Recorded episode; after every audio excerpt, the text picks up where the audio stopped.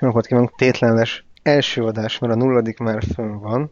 Kis csapat megérkezett, Herendről. Beleszagoltunk a megyei hangulatba, és ennek a tapasztalatait szeretnénk itt most megbeszélni egymással, mert azóta nem beszéltünk. Megye egyben jártunk Herenden, ahol a porcelán az Alnádit fogadta. Kinek hogy tetszett a meccs? Érdekes mérkőzés volt, hozzá tartozik, hogy Almádi nyert idegenben egy szerencsés gollal. Be kell, hogy valljam, nekem Almádi az első benyomások alapján sokkal jobban tetszett, mint a Herend, és a bemelegítés során. Nekem úgy néztek ki ők, mint egy csapat, pályaedzővel, edzővel, játékos edzővel, vagy játékos edzőként viselkedő idősebb csapatkapitánya, kis számú közönséggel ugyan, de, de jó kis meccs volt, én azt mondom. Igen, ez szembe tűnt, hogy az Almádi nagyon profinál a bemelegítéshez, a, a hazaiak, a herendiek pedig csak lézengtek, nyújtogattak, kapura lövögettek, vagy fölé. A nézőszám nekem egy kicsit csalódás volt. Nekem a büfé volt, ami nagyon tetszett, arra hogy mindenképp térjünk ide. A melegítés alapján én úgy gondoltam, hogy egy 0-6. Tehát az egy Igen. simán benne lett volna a pakliban. Jó sportszerekkel felszerelt, struktúrált edzésmunka látszott ott kis csapatokban, kapuralövésekkel, nagy lövések, amik végül a kapuban kötöttek ki, a herendi félpályán az bemelegítés pedig úgy nézett ki, hogy ha cigiztek volna közben, végül is az se nagyon zavart volna, mint hogyha Igen. ilyen kis sörödés utáni bohóckodás kezdődött volna a melegítés helyett. Ezzel szemben, a, amikor a With all due respect, azért ezt tegyük hozzá, hogy nem, nem a herendet szeretnénk kritizálni, csak Nem, nem, ez a benyom... Igen, tehát semmi kritika, pont azért mentünk, mert mind a kettő csapatot legalább ugyanannyira szeretjük, de az első benyomás alapján így tűnt, és a mérkőzés pedig hát hozta a, a megyei küzdős szintet, és a meccsen ez, ez a bemelegítésbeli sportszakmai eltérés ez egyáltalán nem domborodott ki. Egyelő erők küzdelme volt a pályán, lehet akár ezt mondani, kisebb almádi fölénnyel, na de a büfé. Igen, haladjunk sorban. A Kapufa Bistro, ami a Herendi pálya mellett található, szerintem mindannyiunk szívébe belopta magát, ugyanis eh, relikviákkal sűrűn díszített falai vannak ennek a kocsmának. Különböző külföldi és hazai mezek, sálak, megyzászlók voltak a falon, ez nekem nagyon tetszett. Az árszabás is nagyon barátságos volt, természetesen csak alkoholmentes italokat fogyasztottunk, és nekem külön tetszett a, a Manchester United és a holland válogatott meze, meg az, hogy ezt nem lopták le az évek során. Tehát, hogy itt ez egy ilyen olyan közösségi tér, amit az emberek valószínűleg tiszteletben tartanak, és ö, szerintem aki ott a pályán volt, az, az befele menetbe is tért ebbe a helyiségbe, bár mi ott jártunk, akkor csak egy békés darts meccs zajlott a büfében. Hát tudni kell, hogy ö, akik egyébként a mérkőzésen részt vettek, azok főleg az ifi meccs után ott maradó, már letusolt ifisták voltak, Igen. meg egy-két ö, idősebb úr és egy hangos hölgy. És ö, az est sztár vendége valószínűleg tényleg ez a, ez a hölgyemény volt, akinek elég kedves és nem kedves beszólásai, bekiavásai voltak az ellenfél játékosait illetően. Bizonyos dagadt, kopasz és öreg messzámokat nem mondanánk, de mindenki értse magára, esetleg hallja valaki a műsort vagy az adást Almádi kereteiből. A pálya volt nekem egyébként nagyon kellemes csalódás, nagyon jó kis pálya volt, szép, szép rendezett.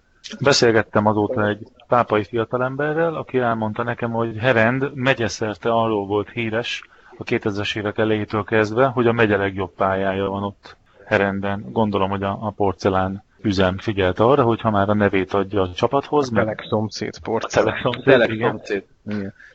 Telek szomszéd gyár figyelt arra, hogy ha már a nevét adja, meg hirdet a pálya körül, akkor, akkor az pöpec legyen. Egyébként az ifi meccsre visszatérve, ha jól hallottam a, az ott szotyizó ifistáktól, akkor az ifi meccs eredménye úgy alakult, hogy Herend Balaton Almádi 2-4. Tehát Almádiban az ifjúság is nagyon erős. Mernek a fiatalokhoz nyúlni, hogy egy ilyen klisét ide rángassak. Viszont az ifisták nem nagyon fáradtak el, ugye? Azt, hogy lát, láttuk, hogy nem nagyon voltak maguk alatt, nem is Nem. nagyon izzadtak meg. És ami nekem még nagyon szembetűnő volt, hogy bár a két csapat közti erőfölény nem uh, igazán uh, jelent meg, tehát az erő különbség, bocsánat, és uh, nem olyan látszottak a különbségek a pályán, a csapatok között viszont egyének között nagyon látszottak. Volt, aki nagyon hajt, szerényebb képességekkel, és voltak olyan srácok, akik bizony látszik, hogy tehetségesek, viszont csak úgy lézengtek. Ezt nem tudom, mi lehet ennek az oka, hogy ez vajon megyei vagy alacsonyabb osztályban látszó jelenség ez, vagy nem. De szerintem ez eléggé szembeötlő volt. Igen. Volt, aki futott, küzdött, hajtott, de mondjuk talán kettő egyeneset nem tudott beugni a labdába. Meg volt is, akinek pontos labdái voltak, de baszott futni, úgymond. Igen, volt egy fizikális különbség a játékosok között, tehát volt itt szerintem pocakos irodista, lelkes amatőr futó, lelkes amatőr focista, és magát komolyan vevő ember is. És akkor, és akkor amit te is mondtál, hogy a, a tehetségbeli és a hozzáállásbeli különbség is látszik, hogy egy NB1-es példát a kedvencemet idehozom, ugye a Rósa fivérek, név nélkül. Az egyikük ugyan nagyon tehetséges volt, egy középpályás virtuóz, de borzasztóan nem érdekelte az egész, és ki sem mozdult karrierje vége folyamán a, a kezdőkörből, onnan osztogatott csípőre tett kézzel szemlélte a játékot, míg a másik fivér, a rósák közül, ő kevésbé volt talán tehetséggel megküldve, viszont felszántotta a pályát, és mint egy ökör úgy edzett, és úgy ö, nyomott a meccseken is. Már bocsánat. Igen. Igen. Nem tudom, melyik ő futott be nagyobb karriert, az egyikből név nélkül. A Ferencváros minden idők leggyengébb képességű csapatkapitánya lett, Uh-huh. a másik eltűnt. Dunafer után, vagy... Donafer, Újpest, igen, és aztán én nem követtem az ő karrierjét, de tudom, hogy a Megyeri útról őt úgy, ott úgy szűnt meg az ő munkaviszonya, hogy nem hullajtottak utána nagy könnyeket. De név nélkül. Név nélkül. Ennyit a róság háborújáról. Még Herendre visszatérő azért azt mindenképp szeretném kiemelni, hogy van egy tényező, amiben egyáltalán nem vagyunk elmaradva Európától, sőt, azt gondolom, hogy egyes országait meg is előzzük, méghozzá a hajköltemények. Tehát a, az IFI-ben, mint hogyha valami fodrász szakkörnek a győztesei lettek volna. 90 perc után nem igazán látszott semmiféle torzulás, módosulás, belőtt frizurák, és aztán a felnőttben, a Almádi csapatában név nélkül, nem tudom a nevét, 22-es számmal előttünk futkározott egy fiatal úr, aki nagyon ügyesen cselezett, rendkívül gyors is volt. Az első fél időben általában szerintem rossz fele futott, de aztán valószínűleg szólhattak neki, hogy azért, mert ő a szélső, az nem azt jelenti, hogy a partjelzővel párhuzamosan lehet csak rohangálni, hanem volt, hogy kapu felé is tört, és több ígéretes gólhelyzetet is kialakított. Na az ő frizurája is olyan volt a 90. perc után, mint az elsőben. Úgyhogy nem tudom, hogy itt ők milyen szereket használnak, vagy, vagy mi van ennek a hátterében, de Tessi óra végén mi nem így néztünk ki, arra, arra határozottan emlékszem, és nem futottunk szerintem sokkal többet. Illetve még annyi herendről, nem érünk a téma végére, annyi herendről, hogy mentő is meglátogatta a mérkőzést. Igen, volt egy összefejelés, összecsúszás valami, és mentő vitte el az egyik játékost. Innen kívánunk neki jobbulást. Tehát válogatott téma. Hát bebuktuk az előzőt, nem? A nulladik adásban feltett hipotéziseket szerintem megcáfolta az élet, sajnos egyenes ágon nem sikerült kijutnunk az EV-re, cserébe kaptuk Norvégiát. Ezzel kapcsolatban nekem vegyes érzéseim vannak. Nem tartom olyan nagy kvalitású futballistának egyiket sem, egyik játékosukat sem, viszont ennek ellenére megdöbbent, hogy milyen lekezelően viselkednek velünk. Talán jogos is, de ugyanakkor borzasztóan sportszerűtlennek is tartom. Minket oda-vissza meg fognak verni, meg éneket nyilatkozgatnak, hogy hál' Istennek teljesült az ő kívánságuk. Na bumma, milyen kis teljesült, nem? Nem tudom, hogy nekünk voltak-e kívánságaink a playoff sorsolás előtt. Talán Szlovénia lett volna, mert az egy utazható túra, és talán a szlovénok most picit gödörben vannak, ez nem jött össze. De most van 2015. október 21-e, november 12-én lesz a kinti meccs Oszlóban, és 15-én a visszavágó a Grupamában. Ez a norvég válogatott engem nem kényszerít ö, heves izzadásra. Tehát ez már nem a John Carew, Solskjaer, Riese féle válogatott, viszont ezek a srácok, akik most norvég mezben rúgják a labdát, azért még mindig magasabban jegyzett klubokban tologatják, mint, mint a mi játékosaink. Szóval szerintem három esélyes. Tehát hogy az oszlói meccsen, ha ott találunk egy idegenbeli gólt, és nem kapunk túl sokat, tudom, hogy ez nagyon lazán van körülírva, szóval, hogyha Oszlóban az első meccsen találunk egy gólt, és X-el vagy egy egygólos vereséggel jövünk haza, akkor a grupamában itt lehet teremteni egy jó hangulatot a visszavágóra. Én nem félek a norvégoktól így első körben. Ne kapjunk az első negyed órában két gólt, azt ha lehet, akkor kérném. A fizikai erőfölényüket szerintem nagyon tudják érvényesíteni, mert hogy náluk 11 de Dániel fog majd a kezdőben szerepet kapni, viszont mi technikailag sajnos annyira nem vagyunk képzettek, hogy uh, ugyanezt ellensúlyozni tudjuk. Cserébe még csak egy taktikusunk sincs a padon. Én egy kicsit ezt úgy érzem, hogy meg vagyunk lőve, de, de bízom benne, hát magyar ember vagyok. ezt mindenképpen mesélném. Nagyon meghatározó élménye eddigi életemnek, ahogy nyomon követtük azt, hogy mi most egyeneságon ki fogunk jutni az EB-re, vagy nem fogunk kijutni az EB-re. Ezt kulturáltabb körülmények között otthon vagy egy vendéglátóipari egységben kereskedelmi sportcsatornákkal megállott helyen ezt meg lehetett volna tekinteni. Ezzel szemben ez a mi esetünkben úgy történt, hogy egy közepes méretű mobiltelefon kijelzőjén mobil interneten egy népszerű sporteredményeket közlő portál felületén követtük a két meccset párhuzamosan, és mint rájöttünk az applikáció használatára, akkor pittyent, amikor valami esemény történik a, a mérkőzésen, és a első pittyenést akkor hallottuk, amikor Törökország nem. Az első pittyenést akkor hallottuk, amikor Kazaksztán volt szerzett. Lettországban idegenben. Idegenben akkor jöttünk rá, hogy ez pittyenni fog, ha bármi történik. Annak drukkoltunk, hogy lehetőleg ne pittyenjen, és sajnos hallottunk egy, egy éles hangú pittyenést a másik mérkőzés végén, és akkor ott jelezte azt a szomorkás egy nullát, és fel is idéztük a régi időket, mikor így a gangos házakban egy rádión hallgatták a, az aranycsapat szereplését, közvetítést, és itt pedig egy, egy pittyenés gyakorlatilag az álmainkat így eloszlatta. Rendkívül rossz érzés volt, ilyen üresség, csend, büdösség. Szerintem egyébként bunda volt ez a Lettország aztán ilyen nincs.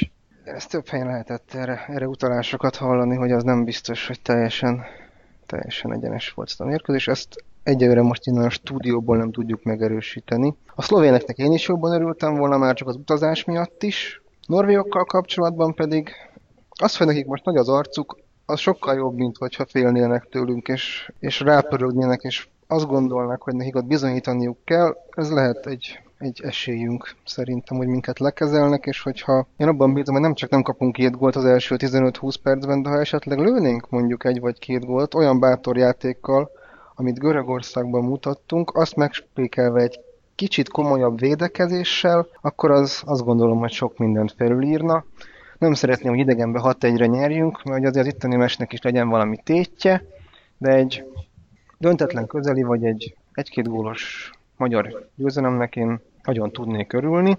És nagyon kíváncsi vagyok, hogy Stork úr ezekkel a változásokkal, amit most a stábban eszközölt, mire készül. Ugye az volt a megállapodás, hogy Dárdai palistábját nem piszkálják a csoportmeccsek végéig. Amint ez lejárt, Szavicsimi ment, már utolsó meccsen is egyébként én furcsálattam, hogy eléggé csendbe ücsörgött ott kicsit uh, rossz kedvűen, vagy nem tudom, az a néhány alkalommal, amikor láttam az arcát, akkor nem úgy tűnt, mint aki ott a meccs tüzében égne, illetve Andy Möller érkezik a stábba, akit én kedveltem, kedveltem játékos pályafutása során. Nem biztos, hogy ő a védekezésünket fogja erősíteni inkább egy ilyen fineszesebb támadójátékos volt, ha jól emlékszem, a Dortmundban. Igen, a Borussia Dortmund 90-es évekbeli sikerkorszakának volt a karmestere, én is nagyon szerettem az ő játékát, főleg amikor a Juventus-t verték egy BL döntőben.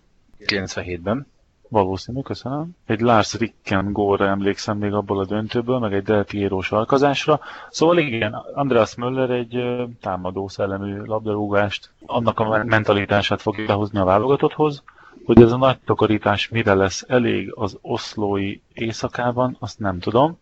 Én, nekem inkább ilyen fizikális kérdéseim vannak. Tehát hogy az, hogy hoznak német másodedzőt, esetleg német erőnléti edzőt, az több Böde Danit termele ki a válogatottnál. Szerintem jelenleg a magyar válogatottnak nincs 11 olyan fizikumú játékosa, aki felvenné a harcot a fizikai versenyen 11 norvéggal, és én ebből a szempontból optimista vagyok a német fejleményt látva, mert hát ha oda vezet, hogy a fizikális képzésre nagyobb hangsúly kerül az MLS-nél.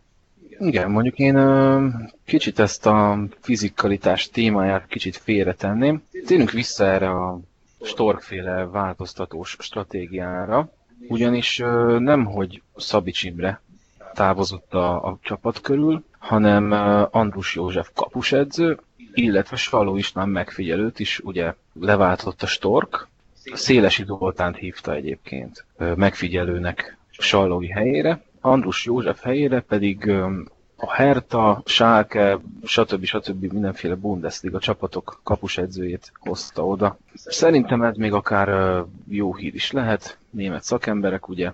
Stancsik Tamást, a nemzeti csapat sajtófőnökét is leváltotta erre a két mérkőzésre. Pótlása egyébként nincs eldöntve még, de hogy kérdezzük már meg magunktól, hogy erre mi a jó Isten miatt volt szükség. Hát nem mindegy, ki foglalkozik a válogatott, ügy, válogatott kommunikációs ügyeivel? Hát azt azért tegyük helyre, hogy nem tartom valószínűleg, hogy Stork váltotta le a sajtóst. Ez egy emelet döntés. Lehet, hogy ő valamit nem úgy kommunikált, ez a kommunikációs szakember, ahogy azt az MLS elvárta volna, és két meccset meg le lehet hozni piáros nélkül. Nem tudom, hogy mit kommunikált félre. El tudom képzelni, hogy ez a zárt kapu, nem zárt kapu téma, ez ez előbb tudtam az NSO, mint az MLS, az nem vetett túl jó fényt a szövetségre. Én egy ilyesmit sejtek a háttérben. És még a, visszakérdeznék, hogy persze rossz az időzítés, de a válogatottattól jobban vagy rosszabbul focizik, hogy van sajtós vagy nincs sajtós. Nem is csak miért ezzel foglalkoznak most? Szerintem minden erőt, egy, tehát hogy mondjam, egybe kéne gyúrni, minden esetőségre felkészülni, stratégiákat kidolgozni. Hát ugyan kit érdekel ki az, az MLS sajtó? Ez a játékosoknak sem jó, hogy így elaprózódik a figyelem, témák vannak, ügyek vannak. A játékos figyelmét is eltereli szerintem az, hogy most jelent szervezeti változtatásokat az MLS. Ez nem jó, ez, ez amatőrizmus szerintem is. I- igen, igen, abszolút amatőrizmus, viszont ennek a, a három másik személyváltozásnak viszont tulajdonképpen örülök. Vagy nem azt mondom, örülök, de hogy elfogadom, mert hogy ez az ember, az ember mégsem szeret úgy dolgozni, hogyha nem az ő általán megválasztott munkatársakkal dolgozik. Ő ide hozta mondjuk a három hűséges emberét, jobban megbízik bennük, jobban kezeli őket, jobban érzi azt, hogy segítik az ő munkáját, én most ezt így megértem. Próbálja ő is valószínűleg kihozni a maximumot ebből az utolsó hátralévő két mérkőzésből. Meglátjuk, hogy sikerül-e neki. Reméljük egyébként, hogy igen. Úgy legyen, mindannyian szurkolunk a válogatottnak, és nézni fogjuk november 12-én az odavágót. Igen, viszont készünk fel arra is, a B-tervre, hogy esetleg nem jutunk ki, mert sajnos ez is benne van a pakliban, sőt, akkor reméljük, hogy az MLS le fogja vonni egyébként a, a konzekvenciát ebből a dologból.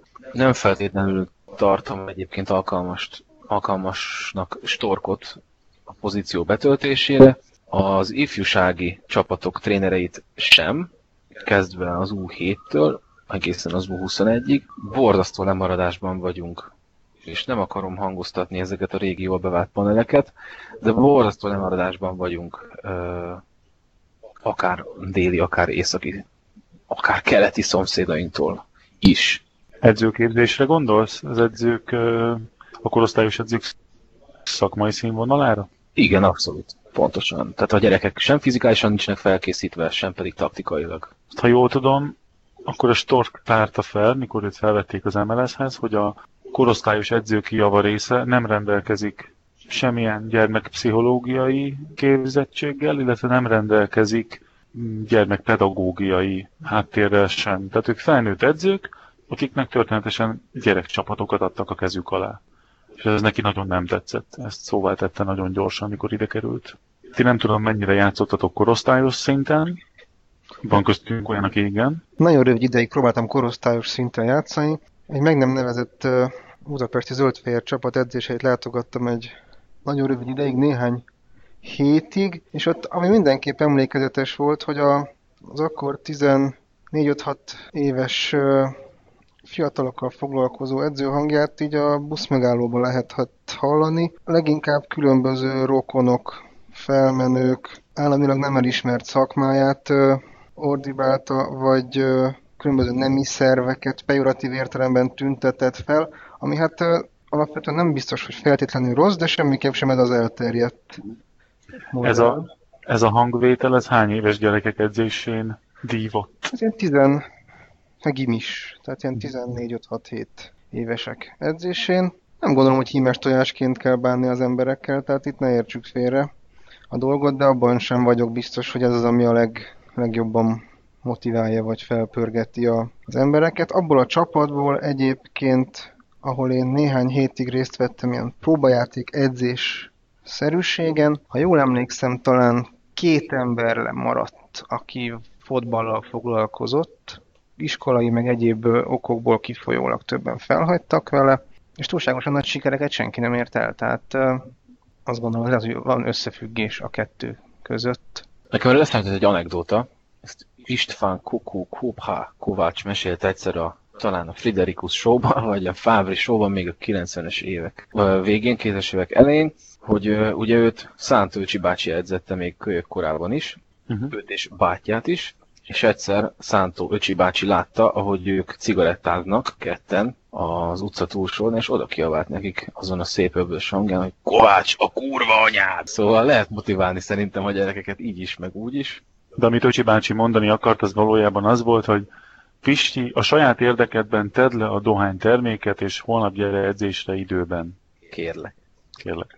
Igen. Hát az vitathatatlan, hogy a magyar fotball kultúrában ez a fajta társalgás, ez a fajta szóhasználat, ez elég elterjedt. Ugye a legutóbbi nagy tétel bíró norvég meccs kapcsán Mészői Kálmáról készült egy egy film, és azért onnan is maradtak felejthetetlen mondatok. Hát Igen, ez főleg, hogy ugye Imrék cseréltek. Imrék cseréltek, így van, meg hát a Imrét most cserélték a mostani stábban is, úgyhogy az abba a közegbe teljesen beleillett.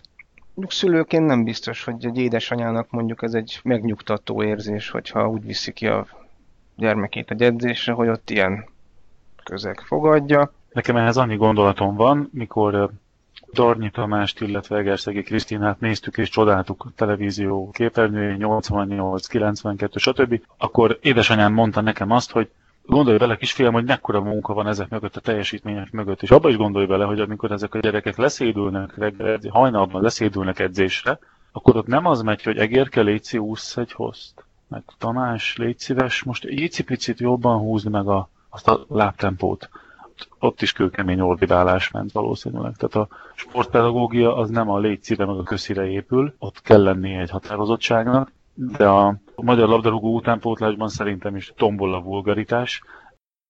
Tévés témával szeretnénk folytatni, arról beszélgettünk egymás között, és azt szeretnénk megosztani, hogy ugye rengeteg tévécsatorna elérhető most már Magyarországon. A magyar bajnokság mellett számtalan külföldi bajnokságot is lehet követni hétről hétre, a hétközi meccsekről, meg a nemzetközi kupákról nem is beszélve, és azt a kérdést intézném hozzátok, hogy szerintetek jó-e, hogy ekkora meccs dömping van hétvégén, hogy le tudok ülni péntek este, és fel sem állni vasárnap estig, miközben a lábam elé tárják a, a teljes kontinentális labdarúgást.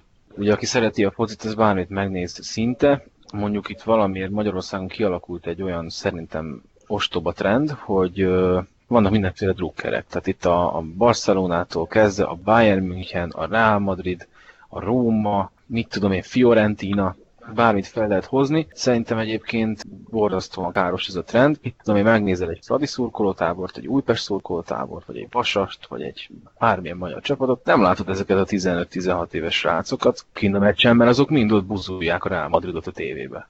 Ezzel szerencsére tudok vitatkozni. Én a Szusza Ferenc stadionban érzem magam otthonosan, és amikor kivittem magammal más csapatoknak szurkoló ismerőseimet, akkor ők szóvá tették, hogy milyen sok nálatok a fiatal. És azóta nézem, hogy Újpest meccsre, hazaira is idegenbe is, nagyon sok 10-20 éves jár, tehát van nálunk egy szurkoló utánpótlás, és úgy hallom, hogy ez Kispesten hiányzik, a vidéki nagyvárosokban pedig pláne hiányzik, Újpesten van egy, van egy új hullám, oda, oda kijönnek az újpestiek, megyeriek, meg egyéb kerületbeliek.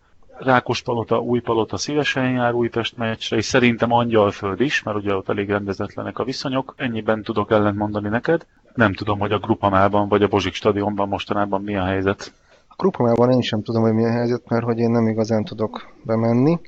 Én nem adtam le a tenyérlenyomatomat, így pontosan azt sem tudom, hogy ott milyen viszonyok uralkodnak, és ez engem abból a szempontból is zavar, ha véletlenül mi hárman ki szeretnénk menni a gruppamába megnézni egy meccset, akkor mi azt semmi szín alatt nem tudnánk megtenni együtt. Nem. Ha én még szkennelnék, amit nem fogok, akkor sem, mert nem ülhetnénk le egymás mellé, ha csak nem egy VIP belépőt vásárlunk 100 csilliárd forintért. Egyik oldalról ez, másik oldalról egy családtagunk, gimnazista, mint azt most megtudtam nemrég, Ferencváros mérkőzésekre jár az édesapjával, tehát a családok megjelennek a mérkőzésen, ennek én meg, meglehetősen örülök. Na elkanyarodtunk a tévés témától, szóval szerinted jó vagy rossz, hogy ekkora a kínálat? Ez érdekes, mert a nemzetközi és a magyar viszonylatban ellentétes folyamatok zajlanak, mert ha jól tudom, újabb sportcsatornák lesznek elérhetőek, úgy tudom Digi 3 és talán 4, talán még egy vagy több sportcsatorna lesz, tehát minden bizony a nemzetközi sportesemények, ezen belül fotballmérkőzések nagyobb számban lesznek megtekinthetőek, míg a magyar fotballmérkőzések száma az az idei szezontól lényegesen lecsökkent, még eddig pénteken, szombaton és vasárnap is akár egy vagy több mérkőzést játszottak a csapatok, igény szerint meg lehetett tekinteni akár televízión keresztül, ha jól számolom, akár 3-5 meccset is. Ha jól tudom, most ez lecsökkent két napra, tehát két meccset lehet megtekinteni, illetve ezek a mérkőzések ezek egy időben vannak, az egy-egy napon, tehát ha valaki esetleg úgy dönteni, hogy az egyiket személyesen tekinti meg a másikat tévében, akkor se tudna ennél többet megnézni, úgyhogy erre mindenképpen oda kéne figyelni, feltéve, ha azt feltételezzük, hogy akiket érdekel a magyar foci, azokat érdekel a külföldi foci is, és viszont. Van egy ilyen elvetemültebb elméletem, hogy van az amerikai foci, ami nagyjából ugyanannyira van az európai focitól, mint a magyar foci.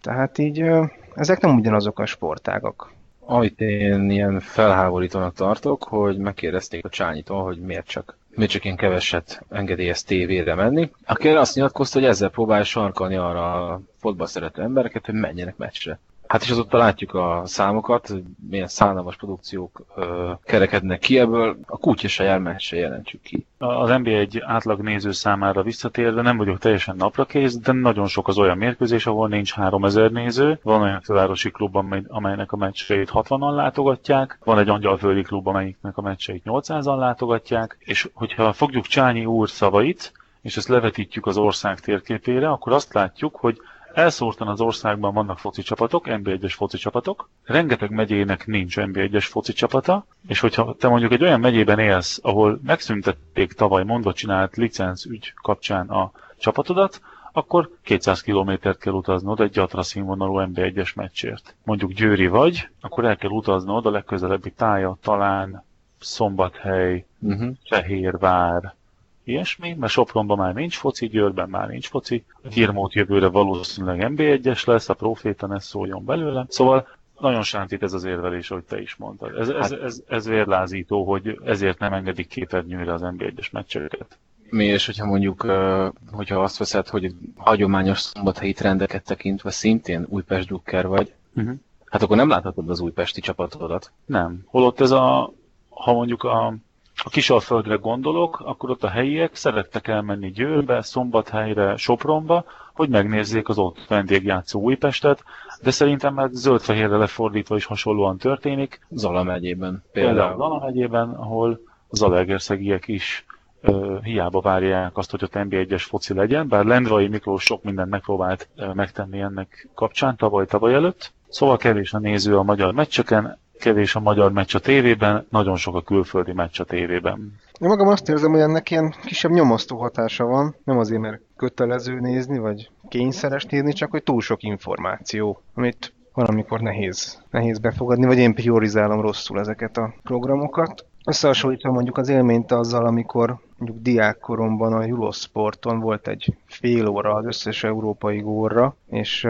én Barcelona szurkoló voltam vagyok, akkor most egy, akkor mondjuk egy néhány gólt láttam ott egy percben, most meg minden mérkőzésüket, ha akarnám, meg tudnám nézni, már egyébként nem akarom. Pont, e, pont ennek kapcsán mondom, hogy akkor azokat a 10 perceket azokat nagyon vártam, egy volt egy meccs, azt örömmel oda-vissza megnéztem, de így, hogy most akár minden meccsüket meg tudnám nézni, nem igazán mozgat meg, nincs akkora élmény faktor, hanem már megint egy, már megint egy. Egy kicsit én emiatt ráuntam a, a nemzetközi focira részben emiatt. Inkább elmegyünk egy Herend, Balaton Almádi vagy bármilyen másik Igen. környékbeli meccsre, mint hogy a 38 darab nemzetközi meccsből megnézem az egyiket, ami nagyjából ugyanolyan, mint a másik.